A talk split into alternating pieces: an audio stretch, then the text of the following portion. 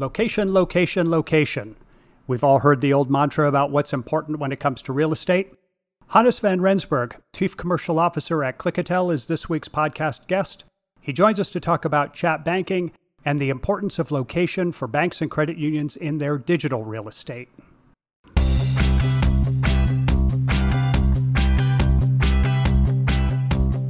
Actionable insights can help power smart decisions. Each week, the BAI Banking Strategies podcast focuses on important issues facing financial services leaders, as well as the emerging trends that are rapidly reshaping the financial industry. I'm Terry Badger, your host and the managing editor at BAI. Pull up a chair and join us. When a bank or credit union is thinking about where to open a branch, at or near the top of the list of considerations is Will this location be good for connecting with our customers? Our guest on this week's BAI Banking Strategies podcast is Hannes van Rensburg, Chief Commercial Officer at Clickatell. He'll be making the case that chat banking follows the same line of thinking for banks trying to connect with their customers digitally. So, Hannes, thanks for making the time to be with us. Hi, Terry. Really nice to be here. I have had many interactions with BAI over, I would say, the decades. It ages me a little bit, and it's really nice to be here with you today. Hannes, let's start at a, a logical starting point. What is chat banking, and can you give us a general overview of how it works? Yeah, it's important to really zoom into this and define it very clearly. Chat banking is the ability of a bank to interact with their customers through chat applications on mobile phones it's important to distinguish it from conversational banking, which is web or browser based. This is specifically focused on using multiple chat applications on mobile phones, and it allows banks to interact with their customers in a very secure way so that they could actually offer all the services that they would typically do in a digital channel. We already have online banking and we already have mobile banking apps that the banks have put a lot of effort and money into creating and improving and getting people to adopt. So, what's the elevator pitch for chat banking as being superior to the existing ways that people bank digitally? So, we'll, pretend we're in a really tall building with a fairly slow elevator, so you don't have to rush this pitch too much. yeah. Well, look, the ways that bank interact with customers today is great, right? And this is not to say that those things will go away or that they're not important and so forth. But uh, in the same way that banks need to have multiple channels to get their customers, ATMs, internet banking, banking apps on mobile devices, it's important to understand that their customers, or at least a big segment of their customers, don't always have access to these channels. They, for instance, don't like to download lots of mobile apps. You know, they don't necessarily have access to to a browser. And what they are doing is they are interacting with each other through chat applications, WhatsApp, Facebook Messenger, Apple iMessage, and that's where they are.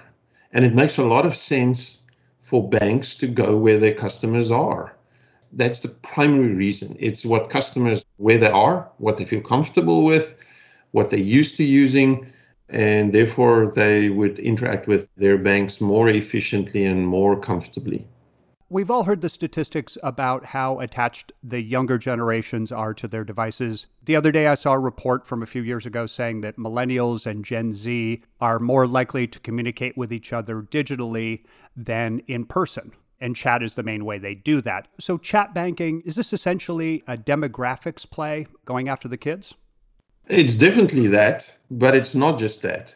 Uh, it is true that, uh, you know, I've seen some statistics where Generation Z and millennials prefer to pay, or a big percentage of them actually pay bills by phoning a call center. And the reason for that is that they don't want to interact through mobile apps or the web. And so absolutely a play uh, like that as well. But you know, there's all kinds of generations that use chat to communicate, or you know, let's say tweet, which is an element of that. And there's many examples of other communities that also use chat to communicate. So while it is essentially getting to millennials and Gen Z, it is not exclusively the case.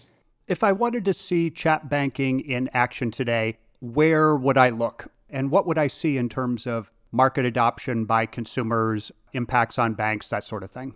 In my background, I've done a lot of work in mobile payments, and it's kind of acknowledged that mobile payments swept through emerging markets first before it became uh, generally accepted in, in first world markets. And there's probably reasons why uh, some of these technologies start up in emerging markets. And it's the same with chat banking. Chat banking is quite prevalent in emerging markets. And so we have quite a lot of successful deployments of the technology in West Africa, in other markets as well. But we have seen significant gains and traction in West Africa, where we have banks that interacting with their customers through a chat interface, doing tens of millions of transactions. So I would go there to look at it and to see that the technology is actually working and it's secure. I mean, sometimes people say a in the cheek is if uh, I can deploy a secure banking solution in Nigeria, I could probably secure it anywhere else in the world. What's the status of getting chat banking up and running in the US? And what are some of the lessons that you're learning in West Africa, in Nigeria, and other places that you're applying here that we'll be seeing here? Right. That's a very good question. Well, the first thing is that we see West Africa and Nigeria almost as as a kind of a laboratory, right? It's important to for software and technology to be able to have mature software that can process millions of transactions that's secure, that's tested, and so forth. And it's a great environment for us to do that with our software. And so we have proven software that's able to process millions of transactions and do it in a secure way with high availability. But we also recognize and we know that in the US is a marketplace which is governed by very strict regulations where there's uh, a lot of emphasis on privacy and uh, how you go about it with information and that's very important to us is to make sure that as we deploy these solutions that it, it actually conforms that it is compliant that it wouldn't put any bank or any supplier at risk in terms of going to market. And therefore, we are spending a lot of time to make sure that is the case in the US. And therefore, the launch of chat banking in the US would be incremental. And so there's already services available, which is more of a support nature. There's some rudimentary chat payment solutions available where you would be eating at a restaurant, for instance, and when you get your bill, there's a QR code that you could scan with your phone, and that would take you into a chat session or a messaging session where you could complete the transaction. So it's early days in the US. We will see it grow based on the experiences that we have in other markets, but also with a full appreciation of what it will take to do a compliant, robust solutions. You mentioned the compliance, you mentioned concerns about privacy. Are there other hurdles that chat banking has to get over to be available and to be adopted by US customers? There's a big difference by uh, chat banking being adopted by banks and bank service providers and payment providers, which is all about compliance and making sure that it fits into the systems and the approaches that banks use and for consumers to use it, right? So the adoption of consumers is uh, obviously a function of how well it gets promoted, how easy it is to understand, uh, and how comfortable customers and consumers are going to be to use it. And the take up of that is going to be dictated by how well it gets promoted. I think the current situation that we live in at the moment, which is remote and so forth, creates an ideal opportunity to promote and show the benefit of being able to interact with your bank through a chat channel.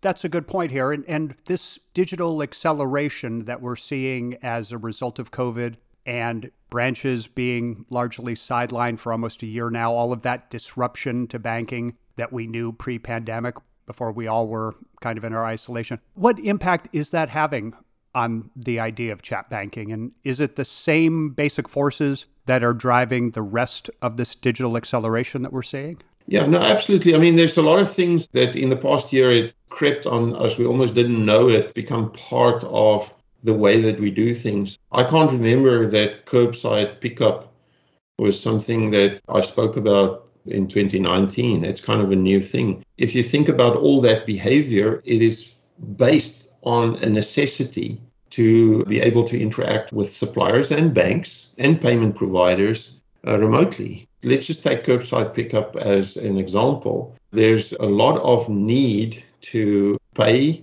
to ensure that I do get the goods. If the goods are not what I think it was supposed to be, how do I reverse the payment? How do I check whether the payment has been done? And so all those things are features or needs that didn't exist pre COVID.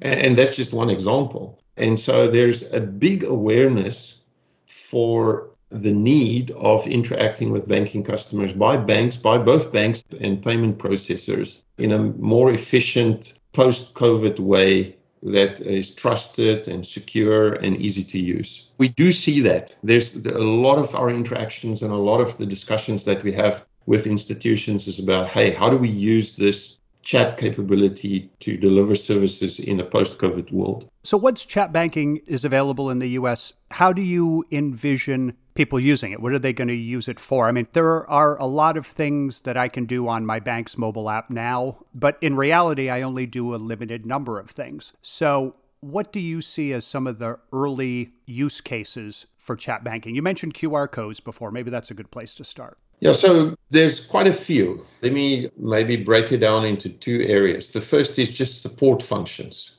that would have taken a call center or a very cumbersome process that you could do with chat banking. An example would be to activate, and we have that technology being ready for production deployment. So to activate a card. Today, if you receive a new card, there's a number that you could phone, a call center number, or you could go onto a browser and then go through some steps to activate the card, right? We're all used to that. We've used it before and so forth. But both of those are a little bit cumbersome because you're not always close to a browser and a call center interaction, of course, is uh, relatively expensive the way that you could do it, that we do it with chat banking, is that there's a QR code printed on the documentation. You merely scan the QR code. It takes you into a chat session where it asks for some security information, you know, the last four digits of your social security number or what or the card number or the expiry date, whatever is appropriate for the financial institution. And that information is exchanged in a secure way. And hey presto, your card is activated. So that would be an example of a support function. But we do see, and we are working with some institutions in the US to bring to market